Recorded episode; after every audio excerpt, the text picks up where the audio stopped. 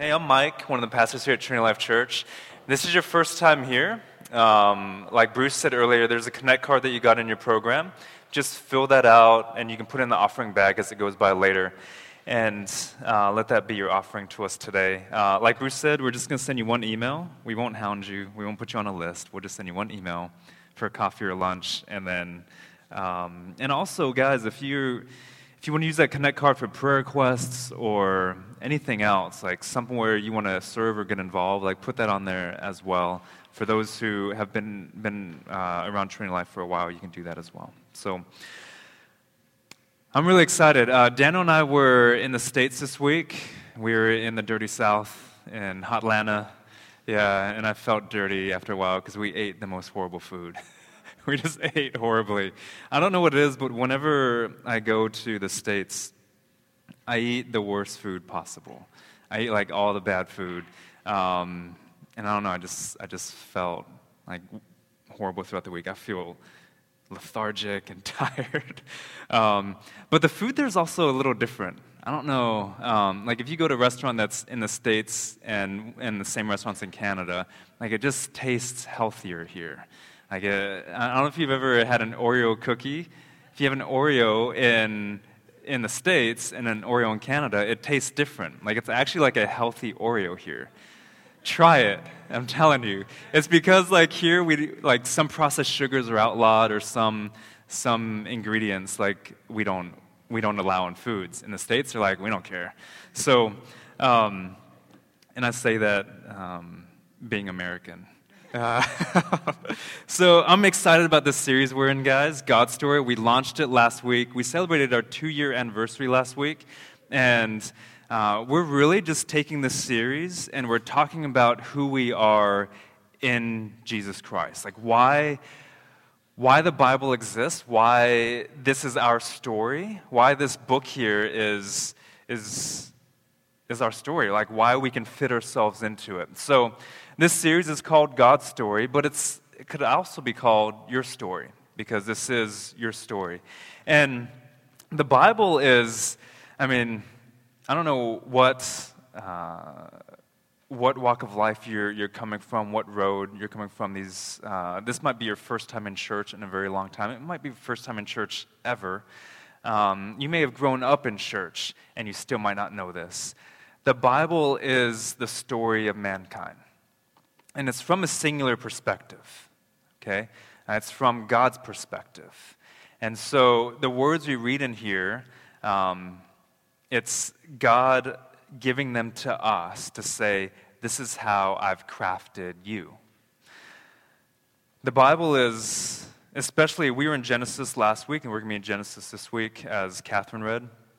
It's a testament to how God is intricately, personally, involved in who we are and what we're here for. God is a personal God, and we see that in here. And the Bible is, is kind of, uh, it's, it's a story of all stories. Uh, in the Bible, there's what's called a meta narrative, a, a narrative that is over all things, that kind of binds all 66 books that are in one book together. But the Bible is also a meta narrative for us, for humans, for us as God's creation. It's, it's a story that binds all of history together. And that's what God is giving to us. And so, most importantly, the Bible is a book that's written, compiled, composed for you. And that's how you should look at this book. That when God gave this to us, He actually gave it for us, for us, um, so that we would know Him. And so, how does this work? Like, how does God operate in this? Um, at Trinity Life, we talk about hear, trust, and obey. If you've been at Trinity Life for any length of time, you've probably heard those words used together hear, trust, obey. That's what our discipleship paradigm is, and simply that is what we say is a measure for your um, for how you follow Christ. So, are you hearing God? Are you trusting His voice enough to obey it? This is straight out of the Gospels, John 10. Jesus says, my sheep, the people that follow me, they hear my voice, they love my voice, they obey my voice, and, and, um, and, they, and they know my voice. And so uh, that's, that's what we talk about at Trinity Life a lot hearing, hearing God's voice, trusting it enough to obey it. So, there's different ways that you can hear God's voice. And so, if you haven't been in church, if uh, that might sound very mystical to you, hearing the voice of God, oftentimes when we read the scriptures and we see God speaking, uh, we, we assume in the Old Testament that God speaks audibly because it says God spoke, and we just assume that means God spoke audibly. Sometimes that's probably true. Sometimes uh, it might not be true because some other instances it says the word of the Lord came to Abraham or the word of the Lord came to Moses. And so uh, let's talk about that for a second. Just different ways God speaks to us. So God speaks through this, right? This is his, his book. And I'll just say uh, right up front God only speaks to me audibly like every other day. I'm just kidding. I've never heard God's audible voice. Uh, so how? And some of you may have, but I, I, I think it's safe to say that most of us in here have never heard God speak audibly to us. So then, how does God speak? Well, here's the primary means God, God has spoken to us and still is speaking to us today. It's through the scriptures. It's because this is all God speaking. Any, any part in here is God showing us something about who He is. Uh, how about through other people? Uh, God, if you didn't believe that, you wouldn't be sitting here right now if you didn't believe God speaks through other people. Because hopefully that's what God's doing through me right now. Uh, hopefully God does that through your parents. Hopefully God does that through your friends and in the church. God speaks to us through, through others. Uh, God speaks through nature, the Bible says. We can look out, uh, as I say nature, I'm pointing to this brick building over here. There's a tree sticking up above the building. Uh, God speaks to us through nature. That's general revelation, it says in Romans, that, that God uh, reveals himself, that you can look at nature and say, gosh, there has to be a God. Um, the people who say, who say opposite that have just denied it, the Bible says, um, and just have perpetuated themselves into a lie. What, what else? How about song? We just sang some songs. Art, music, um, different, different forms of, of art and music uh, God can speak through. Uh, prayer. We, we pray. We did, some, we did some prayer in the service earlier.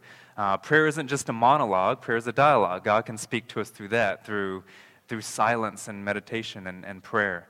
Uh, there's so many ways that God can speak. Um, one of the ways that I feel like we use m- the most, but is the least reliable means of hearing God's voice is through circumstances.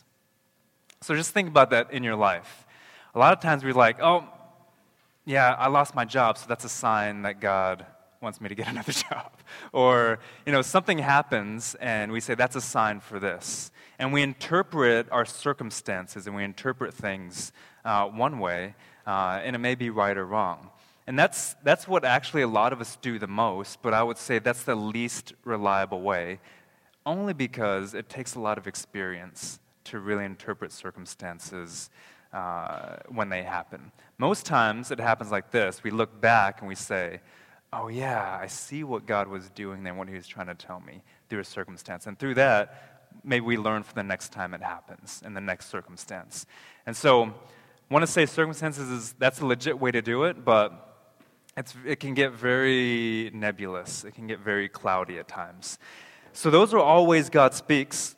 Um, but the Christian life isn't just about knowledge, the Christian life isn't just about mere belief.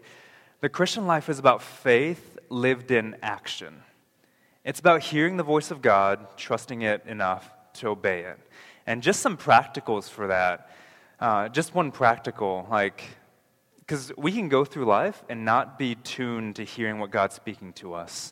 Uh, every morning when I wake up, I say a few words. I just, the first thing I say when I wake up in the morning is, Speak, Lord, for your servant hears. This is coming out of 1 Samuel chapter 3. Samuel says it to God when God calls him. And there's no magic in it. I just say that to say, okay, I want to listen to God today. And I say to God, You can speak to me, I'm listening to you and, and then I go about my day. That's just a practical way to tune ourselves to hearing, to hearing God, just to be aware of it, just to be conscious that God does speak, that He is speaking, that He wants to talk to me today through a person, through the scriptures, through prayer, through dreams, through visions. Maybe He wants to speak to me audibly today, and I've been I've been quenching that. I've been pushing that away. Who knows? So that's just one practical. But also, hearing God isn't just about doing something. Okay? Hearing God isn't just about saying, God, what do you want me to do? What are my next steps in life? Where do you want me to go? Hearing God is also about just knowing God. Think about this. Think about your closest relationship right now, whether it's your spouse, your boyfriend, your girlfriend, your, your best friend, your mom, your dad, your brother, your sister, your closest relationship. What if that relationship was just you asking them for something all the time? And, or the other side, if that relationship was just them telling you what to do all the time? I mean, where's, where's the love and where's, where's trust? Where's love? Where's, is that an intimate relationship? Is that actually, would you actually call that a genuine relationship? If all you did was say, if all I said to Missy was, hey, um, what do you want me to do for my next step in life? What's your will for my life? Where do you want me to go tomorrow? What should I do today? Um, should I talk to this person? That would get pretty annoying, right? Should I brush my teeth today? I think she'd say yes. should I? You know, but think if you think about it, that's hearing God for a lot of us when we seek God and we pray to God. That's a lot of what it entails for us. It's God, what do you want for this? What do you want for this? And that's not bad, but if that's all of our relationship for hearing God, then we may have missed God. Did you hear that? If we seek God, if we seek Him and we know Him, then we'll know what He wants for us. If we just seek what He might want for us, then we might miss who He is. Like, I know what Missy wants. I know she wants me to brush my teeth because I know she likes clean breath. you know, I, I get to know Missy because I know her likes, her dislikes, her character, her personality. I know things about who she is and so I don't have to ask her all the time what she wants me to do. I know that she likes me to help. Uh, we like to cook together, for instance, or she likes me to help bathe the girls. Like, she doesn't want to do that by herself. Um, and I'm the same way. I don't want to do it by myself. like, it's nice when we have two people doing, doing it. Uh, because I know, I know her character, right? And so, in the same way with God, if we know who God is, if we seek Him, we're going to get the next steps. But if we're just constantly seeking the next steps and, and what we say God's will is for our life, then you may miss God altogether. And so, hearing God is about seeking Him. And the better we know God, the better we'll know how to live for God. And if you seek God, you will live out, hear, trust, and obey. Like it will just happen because you're seeking, you're seeking God. Okay, so let me show you how God weaves a story. Um, let, us throw up that chart. People often talk about, so we're in Genesis. We are, um, we're in the beginning of Genesis. Genesis is a big story of beginnings. That's what Genesis means, right? So it's this big story of beginnings. And God is so intricately, intricately involved in these, in moving pieces around and guiding the story that it's really amazing. And a lot of times we talk about the patriarchs in the Old Testament, you know, the father figures. But Genesis is as much about the matriarchs, the mother figures, as it is about the patriarchs. And this, this kind of uh, highlights that as well. So let, let's walk. So Noah starts in Genesis chapter 9. But before then, Adam and Eve are on the scene. God creates them, first man, first woman. Sin enters the world because of their disobedience. The fall happens, right? And things are distorted. But God gives Eve a promise. And he says, The Messiah is going to come through you, and he's going to save mankind. He's going to redeem, he's going to redeem what you've, what you've done. And so Eve happens. They have two sons, Cain and Abel. Cain kills Abel. Cain gets banished. They have another son, Seth and it's Seth that the line of the Messiah of Jesus comes through. So Seth has kids, Seth happens, and it leads to Noah. And so that gets us to Noah. Noah has three sons. He has Ham, Shem, and Japheth. Shem, and remember this for later, Shem's name actually means name. Okay? Sounds weird. Like, why would you name your kid name? But his, his name means that, and we'll see why that's significant later. So Ham, Shem, and Japheth, uh, Shem is the guy who's chosen. And so God chooses sons, and he chooses sons because the name is preserved, right? So he chooses sons for the lineage to go down. And he chooses Shem here. He chooses name. And Terah comes, comes through him. And Terah is Abraham's father. You see Abraham's second uh, f- from the left there. Haran, Abraham, and then uh, Abraham is married to Sarah. And Haran is, is uh, okay, this gets a little weird because Sarah is Abraham's half sister. So Sarah, Terah's Sarah's father as well. Okay, we'll talk about that another time. Uh, different times, different place, Kentucky. Uh, I'm just kidding. If anyone's from Kentucky in here, I'm sorry. If you're listening online, like I was, I shouldn't have said that. So, uh, Haran, Abraham, Sarah, Nahor, those are Terah's uh, offspring. And then Abraham gets chosen in there because Haran actually dies early. So Abraham and Lot, Lot is Abraham's nephew. And then Abraham has two sons, Ishmael and Isaac. And Isaac is the chosen seed. That doesn't mean that Ishmael is cast aside. Okay? That doesn't mean that anybody in here is cast aside. Because what happens is you see, God chooses Isaac for the seed to come through. Jacob and Esau are under Isaac. And then you have all these nations. See at the bottom, you have Moabites, Ammonites, Edomites, Israelites. And God doesn't cast aside the other offspring when he chooses one. He just chooses one to bring his Messiah. So eventually, Jesus comes through the lineage of Isaac, of Abraham, of Terah, of Shem, of Noah. Okay? And that's where the Israelites come through, through Jacob there. And what happens is, in this like really cool, intricate story, the Moabites, they're, they're all, they all become like kind of enemies. And what God does through the Edomites, He actually preserves land for them. He cares for them. He wants them just as much as He wants the Israelites to have land and to be a blessing to the nations.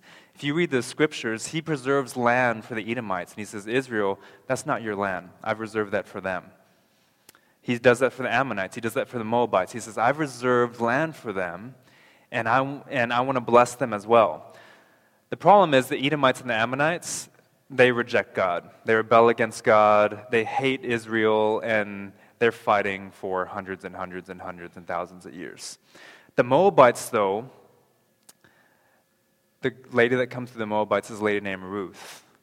And what God does later is take Ruth she marries an Israelite from the line of Jacob and all the way up. And through them comes Jesus, comes the Messiah. So, what God does, because of Ruth's obedience to God, he actually reconciles those two people groups. God has been doing, has been trying to do it through, through the Ammonites and the Edomites as well, and they just rejected and rebelled against God. And so, I show you that just because it shows how intricate God was from the very beginning and how personally involved he was in crafting a story to bring redemption and reconciliation to the world. I mean, in these stories, guys, these stories are all about hearing the voice of God, trusting the voice of God, and obeying the voice of God. And I know we it's easy to look back at this and say, okay, I see how they heard God's voice, but how does that, what does that do for me? How does that even apply to me? Uh, because, like I said, circumstances we can look back sometimes and see, but how do I do that in the middle of it?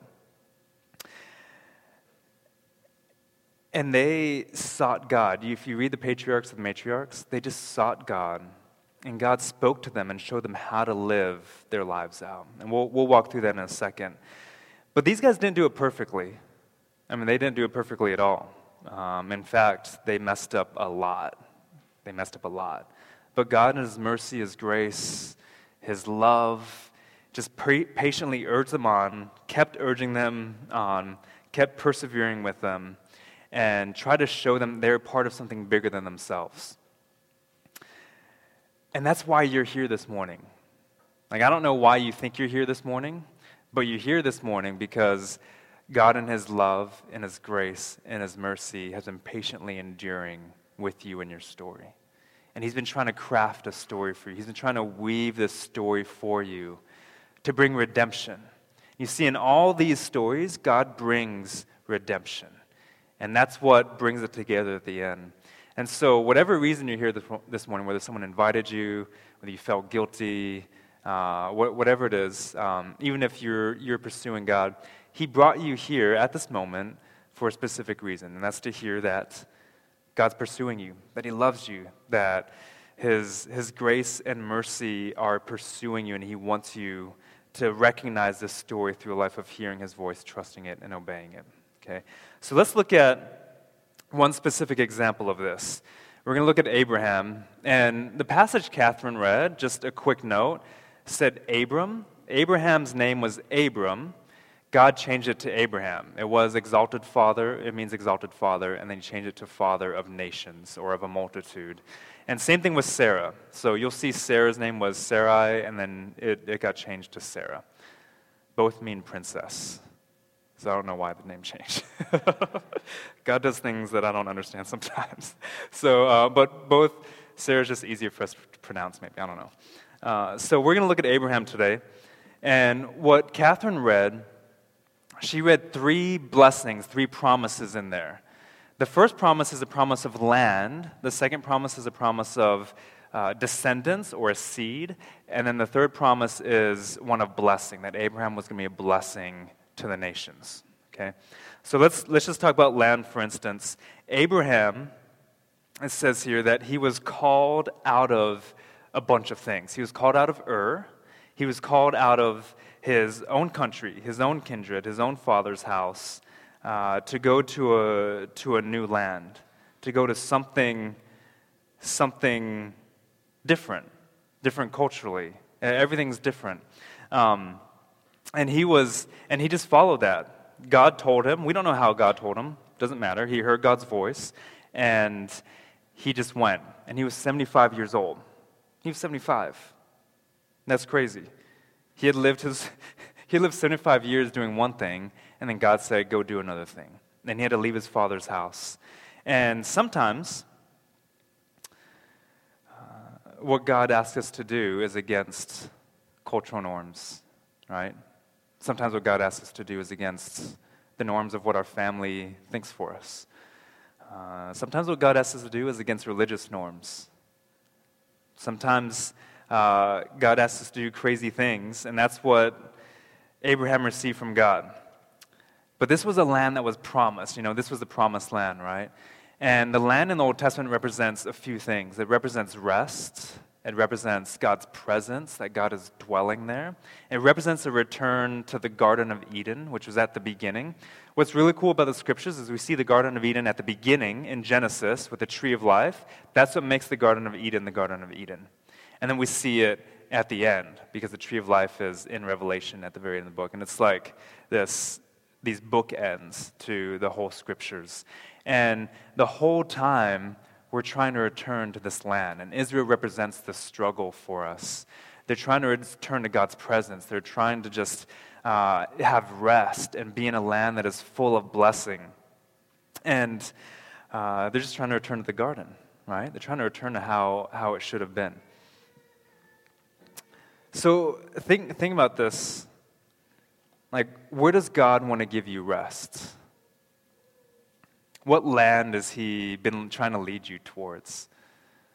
What rest is God trying to give you? Where, where does He want His presence to actually reside in your life? Back in 2009, um, Misty and I were living in North Carolina, and we were praying to God. Uh, we just, what do you want us? What do you want us to do? Where do you want us to go? Uh, we were just trying to hear God's voice. And uh, God called us to Toronto. He called us out of Ur, was America, to the promised land, Canada. yeah. Hey, no clapping. I'm just kidding. Uh, and uh, we got this kind of Abrahamic call. I mean, and it was it wasn't like I said. We didn't hear God's voice audibly. Uh, God actually used a video to give us a heart for Canada. And then I had a map, and uh, the map, I used a map, and it wasn't like a regular world map. It was a map, like a, a missions kind of map with like stats and kind of cool graphics on it and stuff. And I wish I still had it. I, I don't, I can't find it. Um, but and I used that map to God used that map to have us specifically narrow down, uh, narrow in on Toronto, and and uh, everybody thought we were crazy. I mean, we had our, our lives set up. Um, Missy uh, works, works, and works in business, and she was working in business there, had a great job. I was a theology professor and a youth pastor, and uh, we had a home. Uh, Missy's from Raleigh, so all her family was there. Everything was great. Uh, and so when we told people God's calling us to Toronto, they're like, why? First of all, why would you go to somewhere that's freezing cold eight months out of the year? um, I live by the coast most of my life, and so I'd never experienced a winter like Toronto until we moved to, uh, until we moved to Toronto. Uh, and this has been like the past, the past three years have been like the worst winters or something ever in the history uh, of the world. So, hey, ice storm. Anybody remember the ice storm? Come on. I walked out and my car was like encased in ice. And I was like, this was Sunday morning. And we were like, we're still having church. yeah, I know what we were thinking. We had to like, had to like chisel the sheets of ice off of it. It was crazy. And so um, everyone thought we were crazy. Like, why would you quit your jobs? Why would you sell your home? Why would you You've, you've worked to have all this and you're just going to leave everything? Like, why would you do that? Um, we had some people encouraging us too. Uh, I think, somewhere in there. You hear the discouragement more than you hear the encouragement, unfortunately.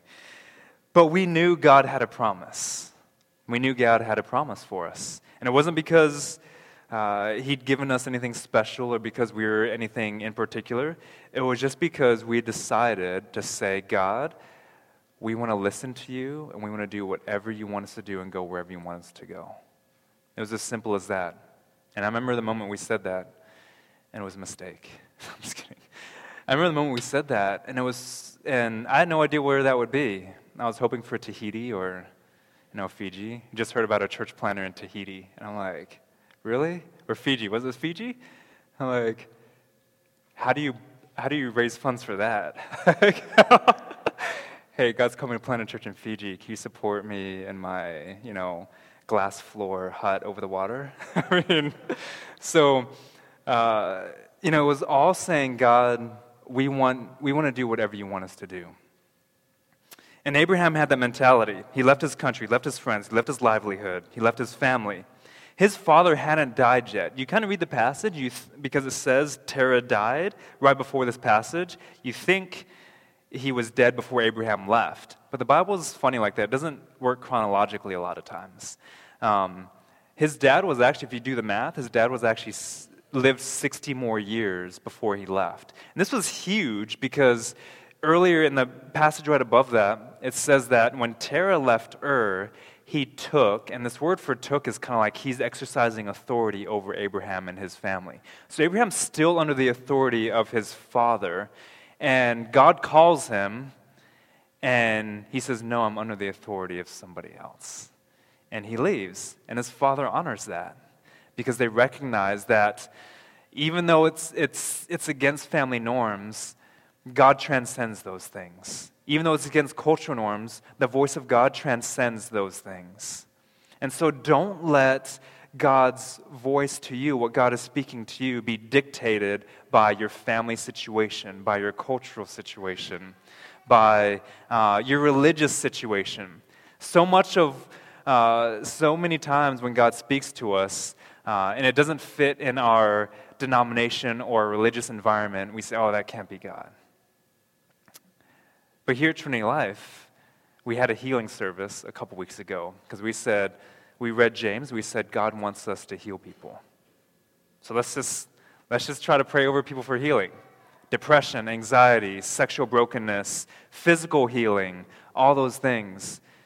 And said, This is what God's speaking to us. Let's just step out in faith and see what happens. And that's what living a life of hear, trust, obey is. Let's let me show you, let's show that video right now. I was going to show it later, but let's show it right now. This is a video celebrating two years for us.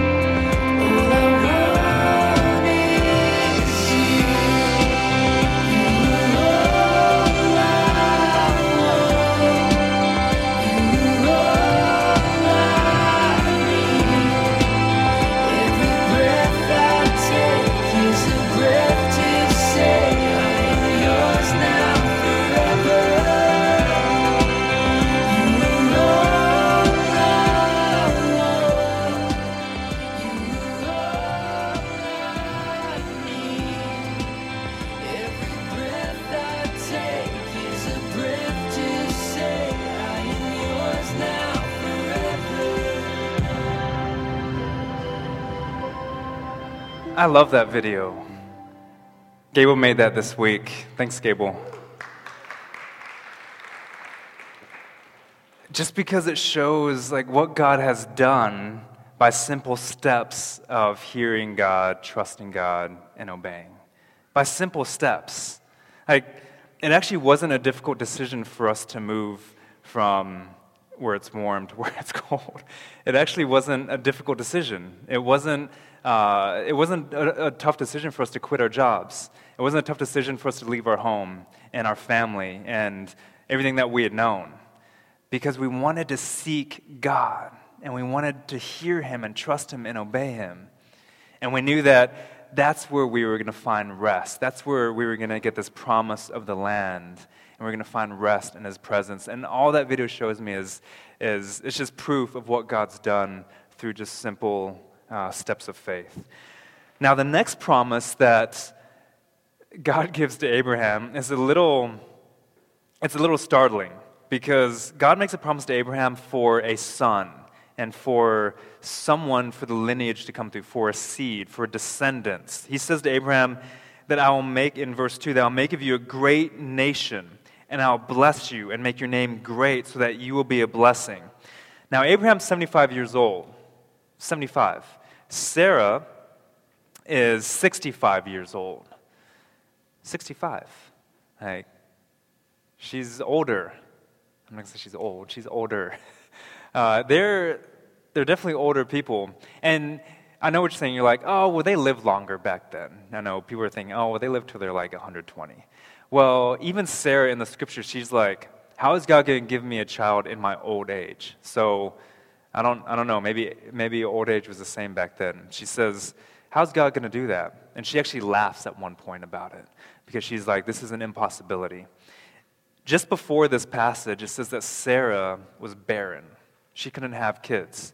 And that's why this promise is so startling because Abraham has lived 75 years, Sarah has lived 65 years of her life, and there's been not even the slightest inclination of her being pregnant because she can't have children.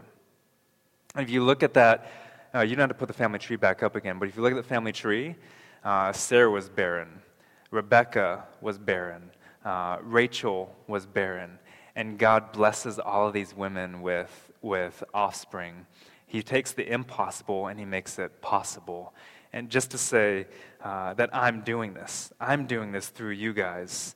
And, and actually, so Sarah's 65 at this point, but guess how old she is when she actually has Isaac? So he gets the promise here. The promise isn't fulfilled until Sarah is 90. She has a baby when she's 90 years old. Abraham is 100 years old when they have Isaac, the promised seed, the promised son. So they had to wait, even from this promise, they had to wait, is that 25 years? Thanks. Uh, they had to wait 25 years before uh, the promise was fulfilled. Like, how's that? How's that when God speaks something to you? Like, we get so impatient, right? We get so impatient. God, why, aren't why am I not married? Why don't I have a boyfriend? Why don't I have the job that I want? Why don't I have uh, more money? Why don't I have whatever it is? And here, Abraham had to wait 75 years and then another 25 after God explicitly spoke the promise to him. Here's, here's just a little aside, a little biblical um, aside. Um, he says to Abraham here that I'm going to make your name great. And just reading it, you're like, oh, that's cool. He's going to make his name great.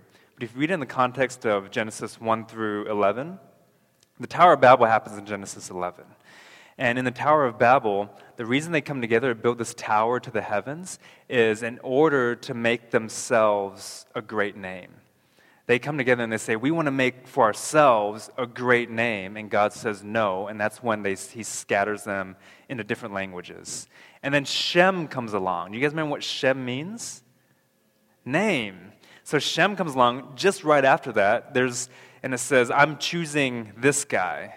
Out of the three sons, God says, I'm choosing name to make a name. And then Abraham comes along and he says, I'm going to make for you a great name. I'm going to do it. You don't need to do it yourself. I'm going to make your name great. Like, that's just cool to me. I don't know what it has to do with anything, but that's just cool, right? That God is so intricately involved and he works like that. And, and then we see Abraham. He's considered the father of three religions today Christianity, Judaism, and Islam. All, all of these religions trace themselves back to Abraham as their father. He's the father of, if you think about that today, he's the father of entire nations. Entire nations would, would trace their lineage back to Abraham. But if you follow Abraham's life, you know, um, you'll see he didn't do it perfectly, but you'll see that he, he did hear, trust, and obey. But sometimes he did things on his own. Sometimes he was like, the promise isn't happening quick enough. I got to speed this up. Sometimes he doubted and he said, Hey, God, can you conf- reconfirm this? And because uh, I've been waiting for, for years. Sometimes he got scared and he didn't trust God and he lied about certain things. So Abraham isn't doing it perfectly. Like this, you're not, you're not going to do it perfectly. But what he did do was learn through, through experience. He learned to just hear, trust, and obey. And it culminated really in Genesis 22. Uh, at this point in his life, he's seen so many fulfillments happen. The land, he's, he's in the promised land now. He has a son now by the time you get to Genesis 22. Uh, if you read the other passages, when he goes, he goes before kings, and they respect Abraham like he is a king. Like they actually give him things. Um, he goes before pharaohs, and the same thing happens. And so, Abraham, like all these promises, have been fulfilled to a certain extent in his life up to this point. And in Genesis 22, God says to Abraham, Take your son Isaac, who is, uh, I don't know how old he is at this point, but he's somewhere probably in his 20s. And he says, Take your son Isaac and go sacrifice him on Mount Moriah. And if you'd taken that passage and put it earlier in a Genesis 12, 13, you'd see Abraham saying, uh, God, I don't think this is, I don't know if this is right. You know, I, maybe you should confirm this for me again. Or maybe I should do this another way because that's what he actually does, and that's why Ishmael gets born. Um, but instead, the passage says he does it. God says it, he does it, and he just trusts that God is going to fulfill whatever he wants to fulfill. And the thing is here, Abraham isn't just sacrificing his son he's actually sacrificing Genesis 12.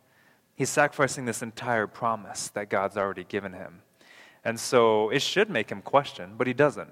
He goes and does it, and then God stops him, and he honors Abraham for his faith, and he reaffirms the promises that he gave to him in Genesis 12. And so it's like uh, bookends on Abraham's life promises, and then God reaffirms them through this life of hearing, trusting, and obeying. And it's really, really awesome to see that in Abraham's life. And then through this seed, through these descendants, God gives his final promise. And he says in verse 3 I will bless those who bless you, and him who dishonors you I will curse. And in you, all the families of the earth shall be blessed. That's a pretty big promise. He says, All the families of the earth shall be blessed. All of them. Every single one of them shall be blessed through you. That's, that's, through, that's through the Messiah, right? This is through who's going to come through his line. But he said, It starts with you, Abraham, because you have heard me, you have trusted me, and you've obeyed me. And that's a huge promise. Um, a huge part of mine and Missy's call to Toronto was God saying to us, I didn't make you just for this little segment of society here that is your life. I actually made you for something bigger than that. I made you for the world. I made you to uh, do something in the world. And not just for this, but for this. When we were, so 2009, I said, God calls us to Toronto, and I knew immediately. We've been praying, we've been seeking God, and immediately I knew that God was calling us. And I tell Missy, and she's like, she's like, yeah. And we talk about it, we pray about it. Two months later is our five year anniversary. Um, this was, yeah, it was still 2009. Yeah.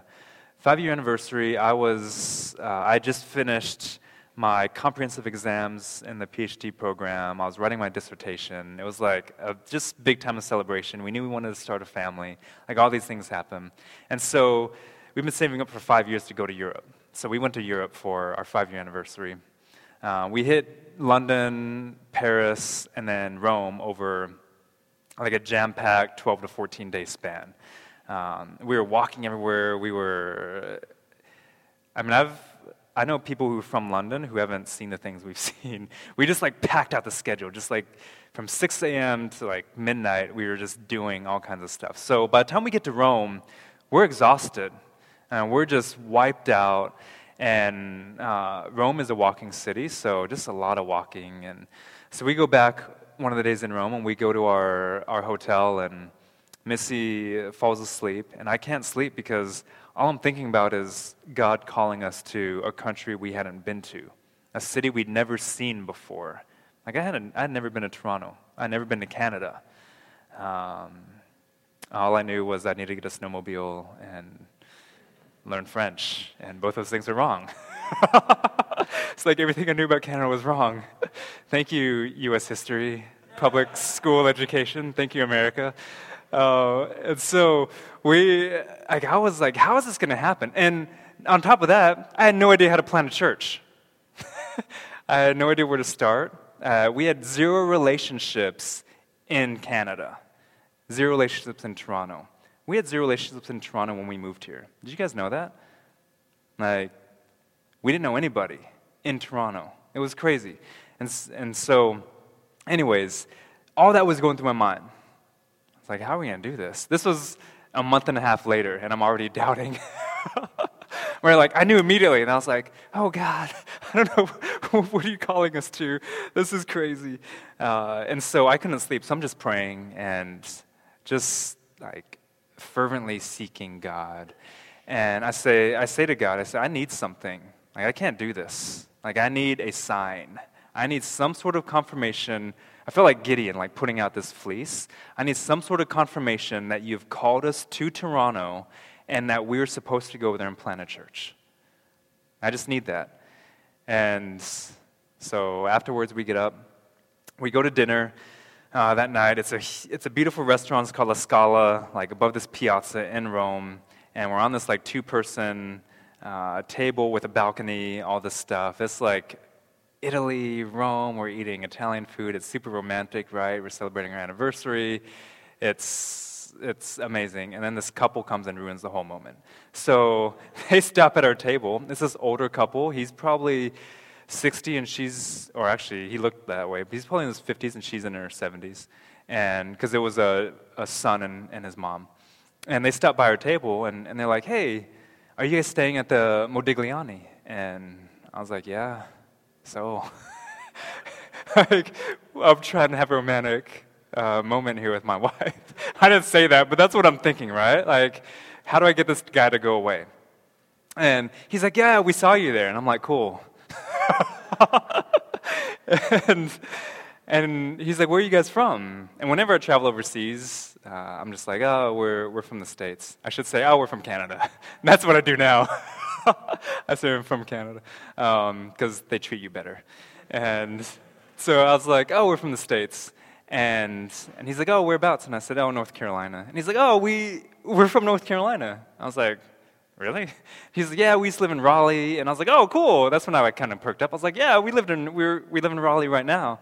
And we started talking about Raleigh, and he's, he's from this area that has grown a lot. And so we are talking about that. I was in seminary there, we talking about all that, and just talking, talking about all, all, all those things. And, and then they're about to leave, and I was like, oh, wait, wait, wait. Um, where do you guys live now? And he said, well, we live in Toronto. And I was like, what? You moved from Raleigh to Toronto? He was like, yeah. He was like, it's amazing. We love Toronto. He started talking about Toronto and how amazing it was and all those things. And it was just instant confirmation for me. All because I just asked God to do something. And I've never doubted since then. I mean, I was a month and a half in. Um, and it's just such a beautiful moment for us in hearing God's voice and trusting Him and then obeying it and seeing Him just love us and weave a story for us halfway around the world from where we were. And uh, God wants that for you. He's intricately involved in your life, whether you see it or not. He's intricately involved in your life, whether you see it or not. You just need to open your eyes and open your heart to it. God is speaking to you, He's calling you, He's pursuing you. He wants you as His son, as His daughter. He wants that relationship with you. And God has made us in His image to multiply that image across the globe. that's why I say, like, God's called us something bigger. He's made you for something so much bigger than your little segment of society. This week, Ben, you guys can, you guys can come back up. Um, this week I was riding in the car. Our, we have two daughters, a five year old and a four year old, Emerson and Reagan. And uh, Emerson's an SK, and Reagan started JK this week. She already seems smarter to me. um, she started JK. My our little baby is in school now, and uh, I was driving her to school this week, and she said, "Daddy, guess what I want to be when I grow up?" I was like, "Wow, I didn't know kids your age talked about this kind of stuff." And she said, "I want to be an astronaut." And I was like, "Really?" cool, that's, that's awesome. Um, I wanted to be an astronaut. And she's like asking me to help her get there. Do you guys have dreams like that growing up? Astronaut, firefighter, actor. I wanted to be an actor at one point. But I've always loved like space and I wanted, I wanted uh, you know, to go to the moon. And, she, and I said, why do you want to be an astronaut? And she said, well, I want to go to the moon. I want to see the planets. And I know what you're saying. She's four. Of course, she has dreams like that. Of course, she wants to go to the moon. Like, she doesn't know what it takes to get there. She's got to learn science and math. She's got to become a scientist or a pilot. She's got to um, go through rigorous training. She has to get accepted into programs. She has to go to lots of school. And even after all that, she probably has to be selected to go. And so, like any good father would, I told her all of that and killed her dream right there. I'm just kidding, I didn't do that. No, actually, actually, I told her, sweetie, if that's what you want to do, I want to help you get there. And you see, we have a good father, and he wants to help you get there. Like, He wants the moon for you, He wants the planets for you. And He's made you for something so much bigger than your problems, than your concerns, than your desires, whether they're good or bad. He's made you for something so much bigger than that. And He's calling us to something that we can't attain ourselves. Like Abraham and Sarah, they couldn't do these things on their own. Abraham couldn't secure a land on his own. Abraham couldn't even have a kid on his own. God had to do that. He couldn't be a blessing to the nations on his own. God had to do that. And it wasn't that God has to do it, God wanted to do that. He said, Abraham, I'm speaking to you. Do you want this? And Abraham step out in faith. He heard God, trusted, and obeyed. He said, Yeah, I want that for my life.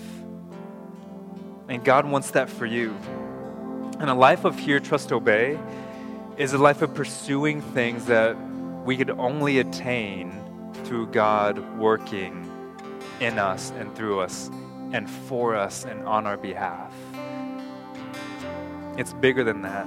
And the beauty of the Christian life is this that Jesus accepts us with all of our flaws.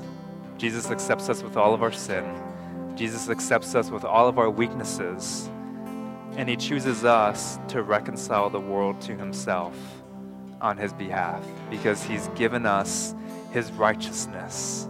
He's taken your garments of, of filth and he's placed on you robes of dazzling righteousness, Revelation says. And guess what? You can't stain those things no matter how you mess up. Like, God isn't there with scales of righteousness, He's just there with robes of righteousness.